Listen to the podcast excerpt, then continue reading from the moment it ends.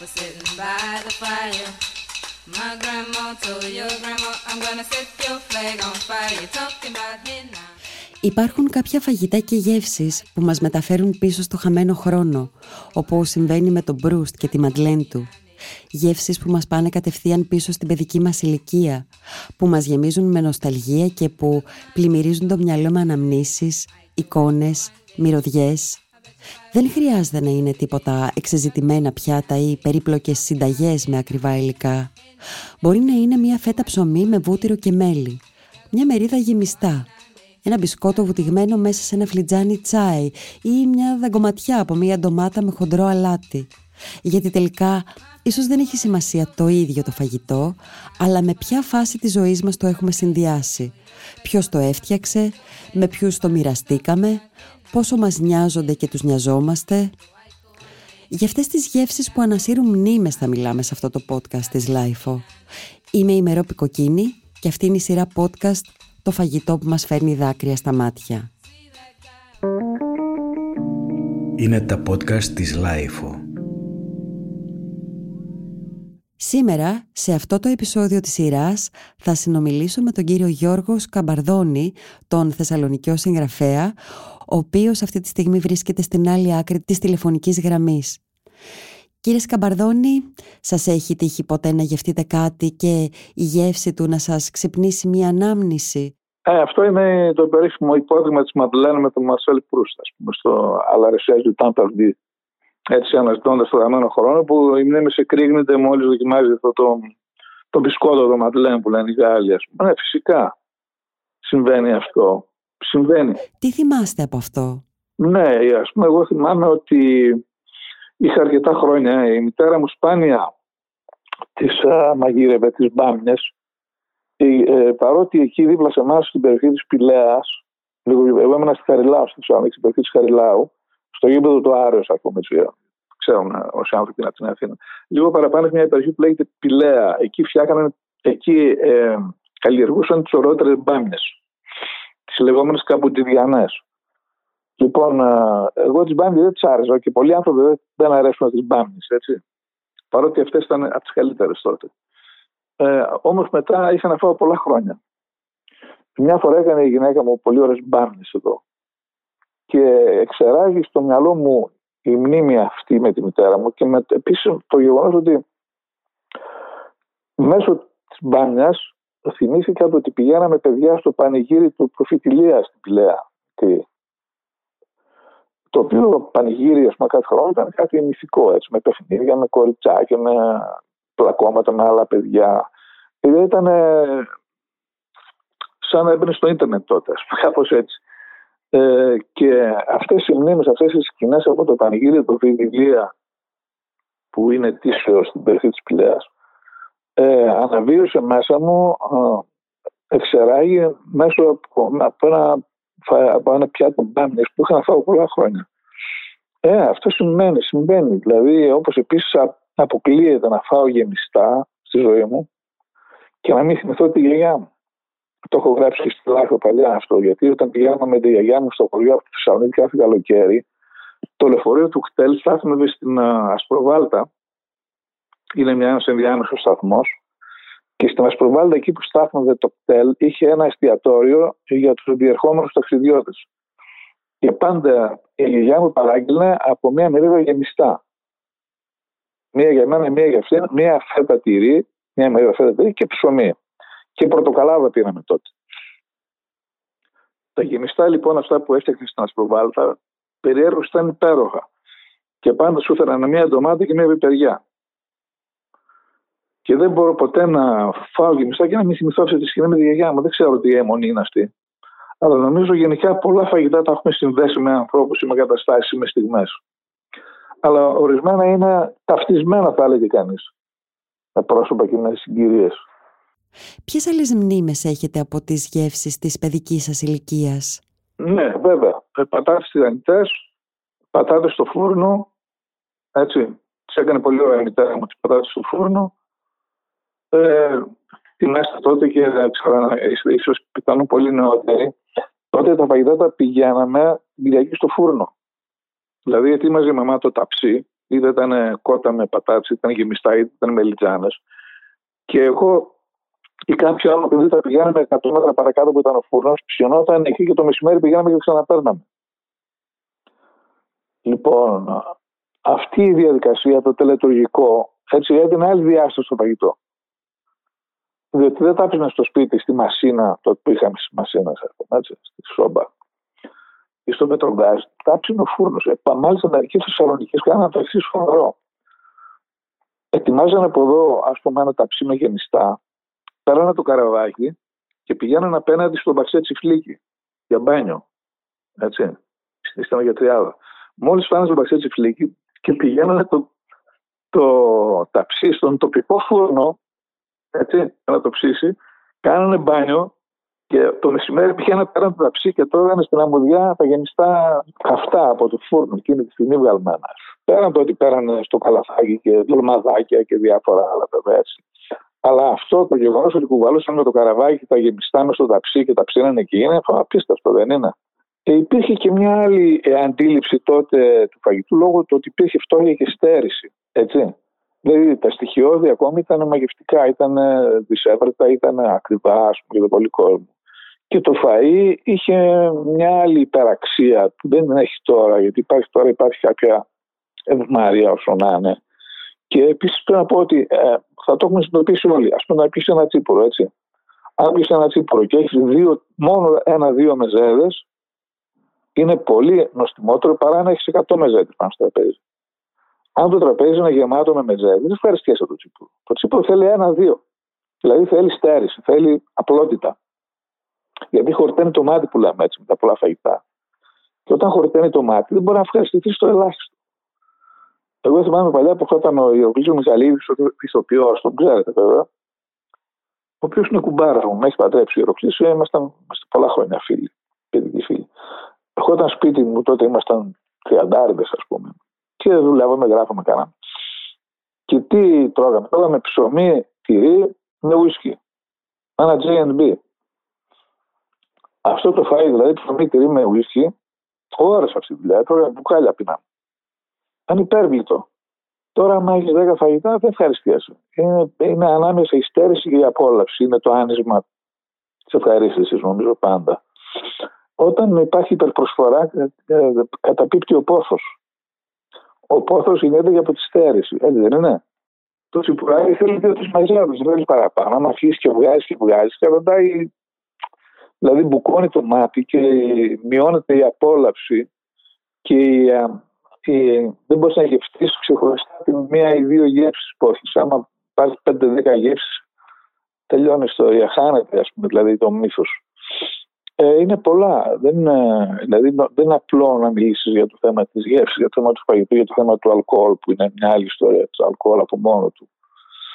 Ε, έχει σχέση βέβαια το αλκοόλ και το φαγητό έτσι, ιδίως το κρασί και το τσίπρο. Υπάρχει και το αλκοόλ καθε αυτό. Δηλαδή το οποίο αλκοόλ μπορεί να συνοδευτεί από κάτι ελάχιστο. Ε, και υπάρχουν κρασιά που μπορεί να τα πιει, ας πούμε, με ψωμί και ένα κίτρινο τυρί για να είναι μαγευτικά, δεν χρειάζεται το παραπάνω. Όπως νομίζω και τα σκληρά ποτά που πίνω εγώ, δηλαδή πίνω πιο πολύ σκληρά ποτά, δηλαδή τσίπουρο, βότκα, ουίσκι, ας πούμε. Σπάνια ένα πιο κρασί. Παρότι έχει πολύ ωραία, έχει μια μαλαγουζιά εδώ, Γιώργο Βασιλείου, ανυπέρβλητη.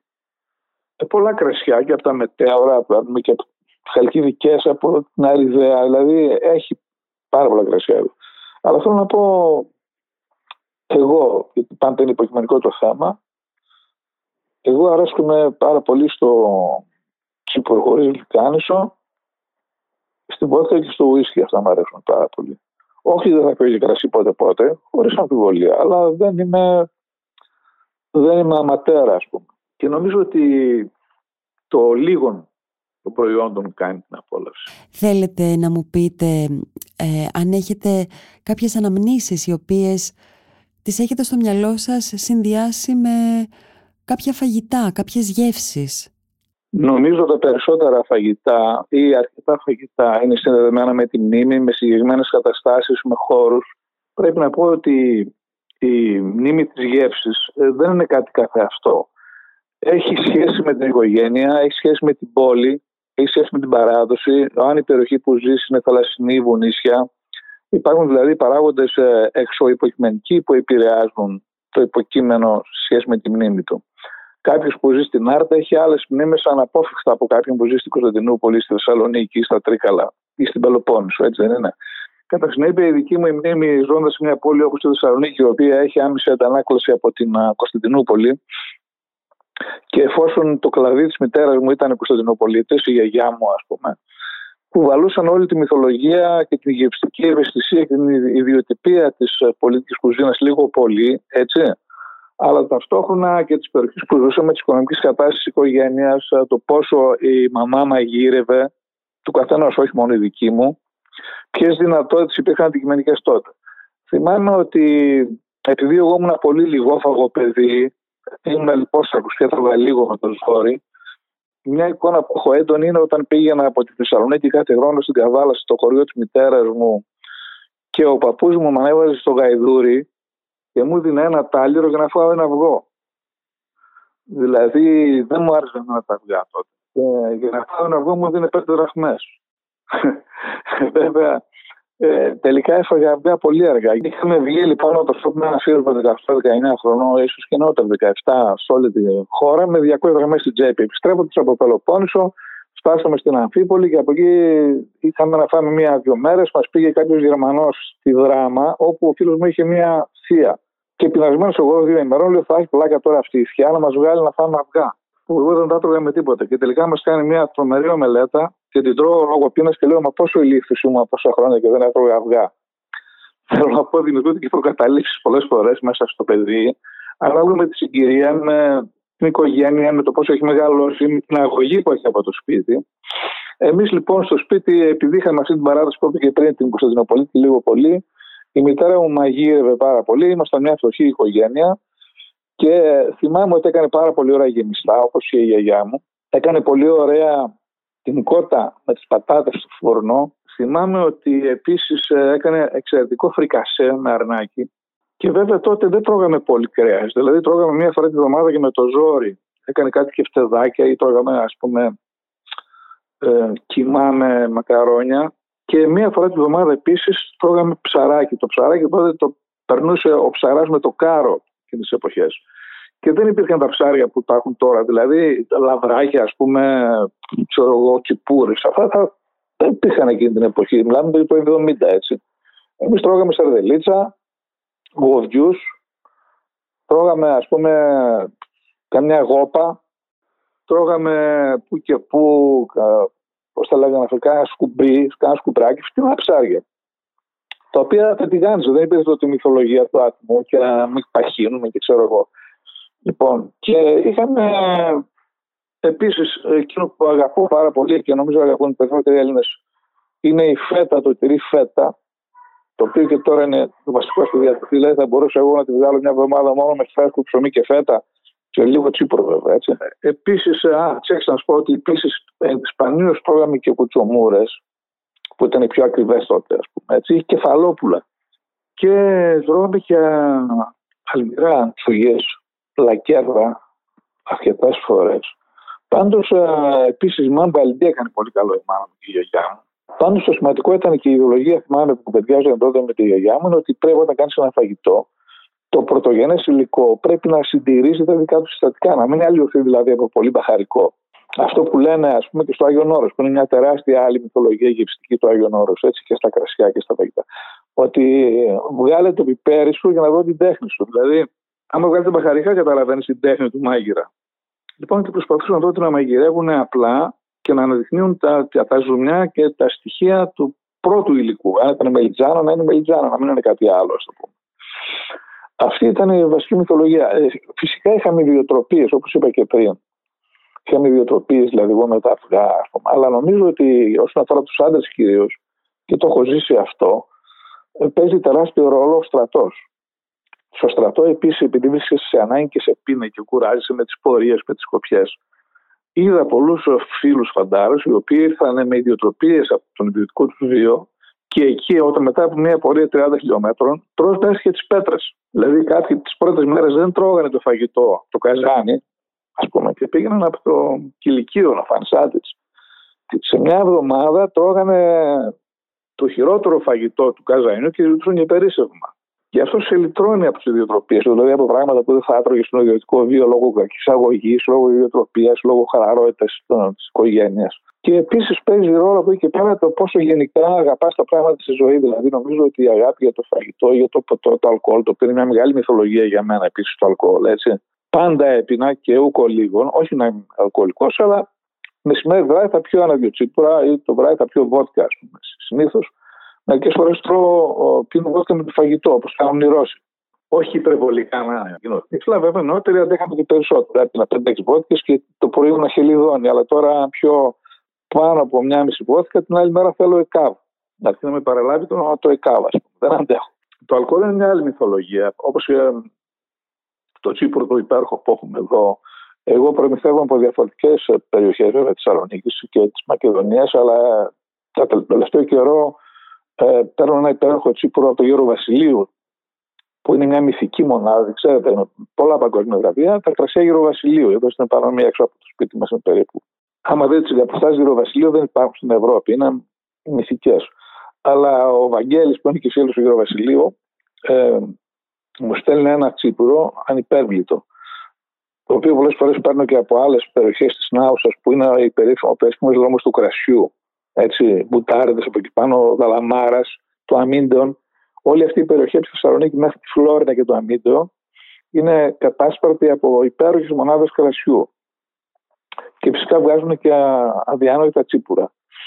Λοιπόν, το τσίπουρο, το κρασί γενικά το αλκοόλ, ας πούμε έτσι, ακόμα και σε, κατά καιρούς που είναι και ουίσκι βέβαια λίγο. Αλλά νομίζω ότι υπάρχουν κάποια βασικά, κάποιες σταθερές. Αυτές οι σταθερές, όπως είπα και πριν, έχουν ε, ε, κατά κάποιο τρόπο δημιουργηθεί από την οικογενειακή παράδοση που είναι παράδοση της πόλης. Γιατί ξέρω ότι η Θεσσαλονίκη έχει μαγικά μαγαζιά για φαγητό. Έτσι. Και, τα, και άπειρα μαγαζιά για φοβερό φαγητό. Είναι ουσιαστικά και η παράδοση των σχέσεων με την Κωνσταντινούπολη. Ε, και έπειτα σημαίνει και το εξής: Όταν σε μια πόλη υπάρχουν 10 καλά, πολύ καλά μαγαζιά, αυτό επηρεάζει όλη την αγορά. Δηλαδή και οι άλλοι για να τους συναγωνιστούν αναγκάζονται να γίνουν πολύ καλοί στο μαγείρεμα. Αλλά πρέπει να πω ότι αυτό δεν σημαίνει πως δεν περιφρονώ και τον Κούντι. Μου άρεσε πάρα πολύ τον Κούντι. Δηλαδή, μου αρέσουν πάρα πολύ τηγανιτέ πατάτες γενικώς. Αλλά και τον Κούντι ε, από καιρούς καιρού μου αρέσει πάρα πολύ. Θέλω να πω δεν χρειάζεται προκατάληψη στο φαγητό. Πρέπει να έχεις ανοιχτούς ορίζοντες και να μην έχεις κολλήματα. Γιατί πολλές φορές δεν υπάρχει φαΐ καθε αυτό. Είναι το πώς το μαγειρεύει ο άλλος. Δηλαδή, εγώ μπορώ να πω, ας πούμε, στη Θεσσαλονίκη ότι υπάρχουν μαγαζιά, ας πούμε, το πήρε και βραδιάζει ένα πολύ ωραίο μαγαζί στον Ευκυλίδη. Φτιάχνει τον κολλιό, τον κάνει γούνα. Δηλαδή, ανοίγει τον κολλιό και τον βγάζει στα κάρβουνα. Ε, το πήρε και βραδιάζει το μαγαζί, έχει φτιάξει ένα διανόητο κολλιό, έχει ε, special λαχανίδα που τη φτιάχνουν με ένα μοναδικό τρόπο αυτή τη λαχανίδα, σαλάτα, δικές του ελιές και την ωραιότερη ρετσίνα από την Κάριστο. Η ωραιότερη ρετσίνα, ας πούμε, που είναι μια άλλη ιστορία η ρετσίνα, έτσι, η μυθολογία της Μαλαματίνας στα φυσικά μας χρόνια, που πίναμε νύχτα μέρα από το πρωί Μαλαματίνες μέχρι τα μεσάνυχτα. Η ρετσίνα τότε ήταν το δεκαετία του 70 ήταν στα πράγματα η ρετσίνα η Μαλαματίνα. Φυσικά στην Αθήνα έχουν, έχετε υπέροχες ρετσίνε, τις λέτε και γρασιά εκεί κάτω. Εμείς δεν λέμε ποτέ κρασί τη ρετσίνα εδώ. Η ρετσίνα είναι ρετσίνα, είναι διαφορετικό. Εδώ υπήρχε η μυθολογία της Μαλαματίνα, έτσι. Την οποία από καιρό καιρό συνεχίζω και να πίνω. Ε, που είναι ένα ε, ποτό, ας το πούμε, συνοδεία φαγητό, δεν μπορεί να πει στη ένα σκέτη όπως το βρίσκει. Θέλει φαγητό, θέλει συζήτηση, θέλει αντιπαράθεση κτλ. Θέλει φλερτ, θέλει.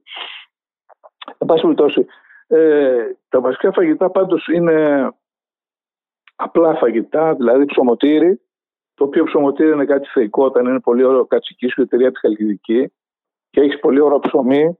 Εδώ φτιάχνουν πολύ ωραία ψωμί επίσης. Είναι το καλό τσίπουρο, έτσι ένα ψαράκι Έπειτα πρέπει να πω ότι το κάθε φαγητό παίζει, έχει σχέση και με το περιβάλλον με τη συγκυρία.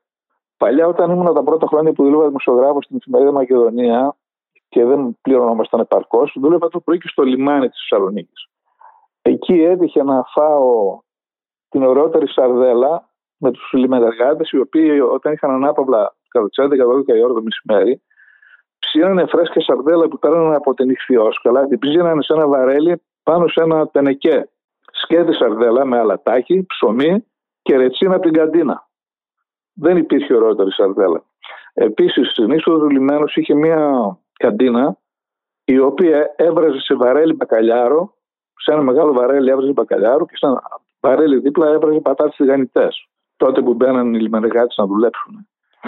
Και παράγγειλες εσύ μία πατάτες, μία μπακαλιάρο, την έβαζες σε λαδόκολα και μία ρετσίνα. Και όλα αυτά τα τρώγαμε πάνω σε κάτι παλιά καρούλια της ΔΕΗ που τα είχαμε στα τραπέζια. Θέλω να πω, παίζει ρόλο η συγκυρία, η παρέα. Έτσι. Και τέτοιο μπακαλιάρο όπως τον έφτιαχνε αυτό στην κατίνα δεν έχω ξαναφάει. Ε, Επομένως δεν παίζει ρόλο το φαΐ καθε αυτό. Παίζει ρόλο το πώς φτιάχνεται το φαΐ από τον μερακλή ή μη μερακλή, σε ποια συγκυρία και με ποιους ανθρώπους το τρως το φαγητό. Όλα αυτά παίζουν ρόλο. Η παράδοση, το πόσο ευαίσθητους κάλυγες έχεις εσύ για να κρίνεις, η μυθολογία που υπάρχει στον τόπο.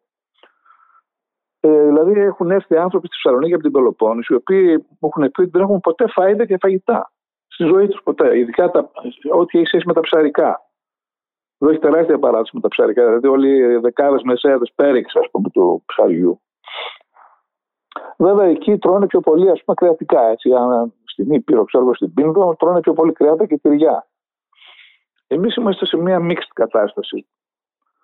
Ε, Επομένως, ε, δεν παίζει ρόλο βέβαια, όπως είπα πριν, η οικογένεια, η τοπική παράδοση, η ευαισθησία του καθενός, η συγκυρία, η διάθεση. Όλα αυτά παίζουν τεράστιο ρόλο. Και η θέλησή του να επιλέξει το καλύτερο. Είναι και αυτό, δηλαδή είναι και θέμα χαρακτήρος. Ναι, θα έλεγα όλη η υπόσταση. Και η κοινωνία και η οικογένεια και η ιστορικότητα των πραγμάτων και το πώς κάθε φορά το συγκεκριμένο φαγητό το φτιάχνει ο καθένας με άλλο τρόπο. Έτσι, ε, μπορείς να πεις ότι μου αρέσει το ημάμ μπαλντί, αλλά αλλιώς φτιάχνουν το ημάμ ας πούμε στην Έδεσα, αλλιώς φτιάχνουν το ημάμ στη Θράκη, αλλιώς φτιάχνουν το ημάμ εδώ πέρα και αλλιώς στην Κωνσταντινούπολη. Έτσι, δηλαδή δεν υπάρχει ένα ημάμ. Και επίσης εξαρτάται πώς το φτιάχνει ο καθένας και σε ποια συγκυρία θα το φας. Είναι πάντως απίστευτο πώς λειτουργεί η μυθολογία της μνήμης της γεύσης. Όλα είναι μυθοποιημένα στο μυαλό, δηλαδή δεν υπάρχει κάτι απόλυτο. Η συγκυρία, η στιγμή, η στέρηση, έτσι, γιατί πολλές φορές στη μυθοποίηση παίζει ρόλο και η στέρηση. Δηλαδή, αν έχεις να φας δύο μέρες και φας κάτι και σε πέντε χρονών, τότε αυτό μπορεί να σε σφραγίσει, ας πούμε. Να νομίζεις ότι είναι κάτι μοναδικό γευστικά. Αλλά κυρίως ήταν πείνα. Ε; Δεν, αυτό δεν, δηλαδή, δεν καταλέγεται στις εκλεπτύνσεις κρίσεως της γεύσης. Είναι άλλο πράγμα αυτό. Πολλές φορές αρκεί ένα γεγονός ή μια δύσκολη φάση, ας πούμε, ή να μην τρως φακή και να σε δίνουν ας πούμε, από το σπίτι για να τη φας τη φακή και να δημιουργήσεις μια απόθεση. Αυτό δεν φταίει η φακή. Είναι καθεαυτό, δεν υπάρχει κανένα φαγητό καθεαυτό. Είναι η συγκυρία, πώς φτιάχνεται από ποιον και πώς εσύ το έχεις μυθολογήσει μέσα στη μνήμη σου.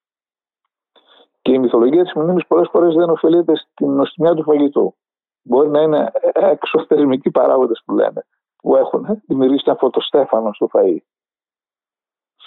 Γι' αυτό αυτά όλα είναι υποκειμενικά. Δεν είναι αντικειμενικά πράγματα. Υπάρχουν άνθρωποι που έχουν απέχθει για συγκεκριμένα φαγητά, όπως είχα και εγώ, και αν τα φάνε σε μια άλλη συγκυρία, καταλαβαίνουν ότι όλα αυτά ήταν μια ιδέα από το μυαλό τους. Δεν ήταν στην πραγματικότητα τα φαγητά απεχθή. Ήδη είχαν μια προκατάληψη για ΑΒ γάμα λόγο. Και μετά μπορεί να γίνουν πιο φανατικοί από σένα. Έτσι. Υπάρχουν άνθρωποι, φίλοι, που δεν τρώνε ψάρι, ας πούμε, γιατί τους πει η μάνα τους με κρούς να φάνε ψάρι. Ε, μετά από 30 χρόνια σε μια συγκυρία ξαναδρώνε ψάρι και λένε πω, πω. Είναι δηλαδή και τι κατασκευάζεις το μυαλό. Δεν υπάρχει κάτι αντικειμενικό σε αυτά τα ε, θέματα. Τι μας κάνει να θυμόμαστε μια γεύση ενώ κάποιες άλλες τις ξεχνάμε και δεν τις καταχωρούμε κάπου; Ε, είπα πριν ότι το βασικό είναι η μητροκατάληψη. Είναι δύσκολο βέβαια γιατί πολλοί άνθρωποι έχουν μια νομίζουν έμφυτη απέχθεια ενώ είναι το, το μυαλό τους που φταίει. Δηλαδή φταίει η συγκυρία που συγκροτήθηκε η ιδέα στο μυαλό τους της απέχθειας. Σε μια άλλη στιγμή αν το δοκιμάσουν, μπορούν να το ξεπεράσουν και να δουν πού είναι τι ώρα που είναι το φαγητό. Γι' αυτό, όπως είπαμε και πριν, ε, οι ιδέες και οι προτιμήσεις και οι αιμονές με το φαΐ δεν οφείλονται στο φαΐ πολλές φορές, κάθε αυτό. Οφείλονται στο πώς έχεις εσύ συνθέσεις στο μυαλό σου την ιδέα του φαγητού. Κατά συνέπεια όλα μπορούν να τραπούν. Έτσι είναι, έτσι είναι. Αν κλείσετε τα μάτια τώρα και σκεφτείτε την απόλυτη γεύση της παιδικής ηλικίας, ποια είναι αυτή; Τα γεμιστά. Τα γεμιστά. Ζουμερά όμως, έτσι. Όχι με κοιμά, με ρύζι. Να είναι ζουμερά, να, μην είναι, να είναι το ρύζι να μην έχει λαπαβιάσει, να είναι σπυρωτό, ε, ελαφρώς, στις άκρες πολύ μα, να μαυρίζει κάποιος παιδιά η ντομάτα, αλλά μέσα το γέμισμα έτσι να είναι τρυφερό και ζουμερό, να μην είναι ξερό. Και να έχει και αυτά τώρα μυρωδικά που βάζαν τότε. Δεν, δεν βάζουν τι βάζαν μέσα. Βάζαν. Και αυτή η γεύση σας πάει κατευθείαν εκεί στην Ασπροβάλτα που μου είπατε πριν, έτσι. Ασπροβάλτα στο, στο κουζινάκι της μάνας μου, εγώ στη Θεσσαλονίκη, στα παιδικά μου χρόνια, στον πατέρα μου, στην αδερφούλα μου.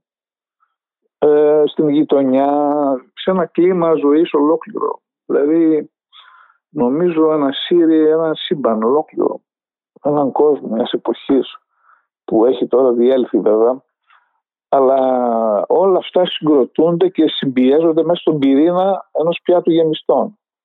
Έτσι γίνεται με όλους μας. Ε, οι άνθρωποι, το ύφος στα χέρια της μάνας μου, έτσι, η εικόνα της κουζίνας, οι μυρωδιές, η οικογένεια. Δεν είναι μόνο το φαΐ, είναι ένα μικρό σύμπαν, είναι ένας κόσμος ολόκληρος. Κάπως έτσι το νιώθω. Είναι, το είπαμε πριν, το φαγητό είναι συνυφασμένο με την ύπαρξή μας. Ε, ε μα βέβαια, ναι. μα βέβαια. Ναι. Είναι υπόσταση, η βαθύτερη υπόσταση. Και δεν είναι μόνο η γεύση, είναι και, είναι και η μυρωδιά που είναι η ισχυρότερη αίσθηση, είναι η όσπριση. Είναι η μυρωδιά, είναι ο τρόπος, η αισθητική του πώς σερβίρεται. Είναι το συνέστημα του ποιος το φτιάξε. Είναι ο χώρος το οποίο το έχεις φάει οι άνθρωποι με, το, με τους οποίους το έχεις φάει. Και τα κριτήρια που έχεις τότε, δηλαδή είχε μια αντίληψη α τότε. Και η οποία αντίληψη σχετίζεται, όπως είπα πριν, και με την παράδοση της οικογένειας, ε, τους παππούδες, έτσι, δηλαδή την πόλη, όλα αυτά. Δηλαδή είναι ένα σύμπαν ολόκληρο, δεν είναι κάτι και χωρισμένο, αυτόνομο, αυθύπαρκτο όλα αυτά συνδέονται και γι' αυτό ανακαλούν ένα, ε, μια ολόκληρη εποχή στην καθένα από εμάς, έναν κόσμο, ας πούμε, έτσι, μια περίοδο. Είναι νοσταλγία το συνέστημα που υπερισχύει; Δεν είναι νοσταλγία. Εμένα με τα γεμιστά, όταν τα τρώω, μόνο τα ευχαριστία με με πληγώνουν κιόλας. Δηλαδή, ανακαλώ όλο αυτόν τον κόσμο. Και συναισθηματικά τα αράζομαι, κάπως έτσι. Υπ' αυτή την έννοια. Δεν είναι δηλαδή απλή γεύση πηγαίνει στα έγκατα της ύπαρξης αυτό. είναι πολύ σοβαρά θέματα. Δεν είναι απλό δηλαδή μια γεύση τρως κάτι. Ας πούμε. Ναι βέβαια δεν είναι μόνο το οργανοληπτικό της υπόθεσης. Βέβαια είναι από τη στιγμή που η υπόσταση είναι η μνήμη γιατί χωρίς μνήμη δεν υπάρχει κανένας. Έτσι, η μνήμη και η γλώσσα είναι τα πάντα. Λοιπόν, από τη στιγμή που θίγονται χορδές της μνήμης μέσα από τη γεύση ε, τι γίνεται, αναβιώνει ένα ολόκληρο σύμπαν, ας πούμε. Δεν αναβιώνει μόνο το φαΐ καθε αυτό απομονωμένα. Σχέσεις, ε, συναισθήματα, εικόνες, φωνές, δηλαδή. Λέω ότι μπορεί να ξεκινήσει αυτό που έκανε ο Προύστα, ας πούμε, δηλαδή που ξεκινάει από τη Μαντλέν και φτιάχνει όλο το σύμπαν των αφηγήσεων. Το ίδιο μπορεί να πάθει ο καθένας όχι ως συγγραφέας πλέον, αλλά ως απλός άνθρωπος να σκεφτεί και να ξαναπεχτεί μέσα του το έργο μιας άλλης εποχής, ε, μιας συγκυρίας, ε, να το συγκινήσουν ας πούμε, λεπτομέρειες που θα ξαναθυμηθεί, να βιώσει το αίσθημα στον αέρα που υπήρχε εκείνη τη μέρα. Είναι καταπληκτικό αυτό, νομίζω. Σας ευχαριστώ πολύ πολύ και πάλι. Εγώ, εγώ σας και ευχαριστώ. Και ήταν, πραγματικά απόλαυση να μιλάω μαζί σας και να σας ακούω. Ευχαριστώ πολύ. Ευχαριστώ.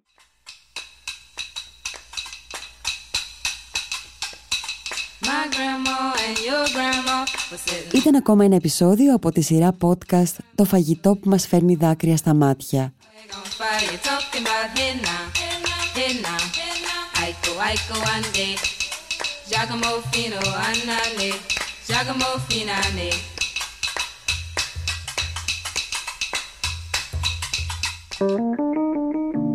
Είναι τα podcast της LiFO.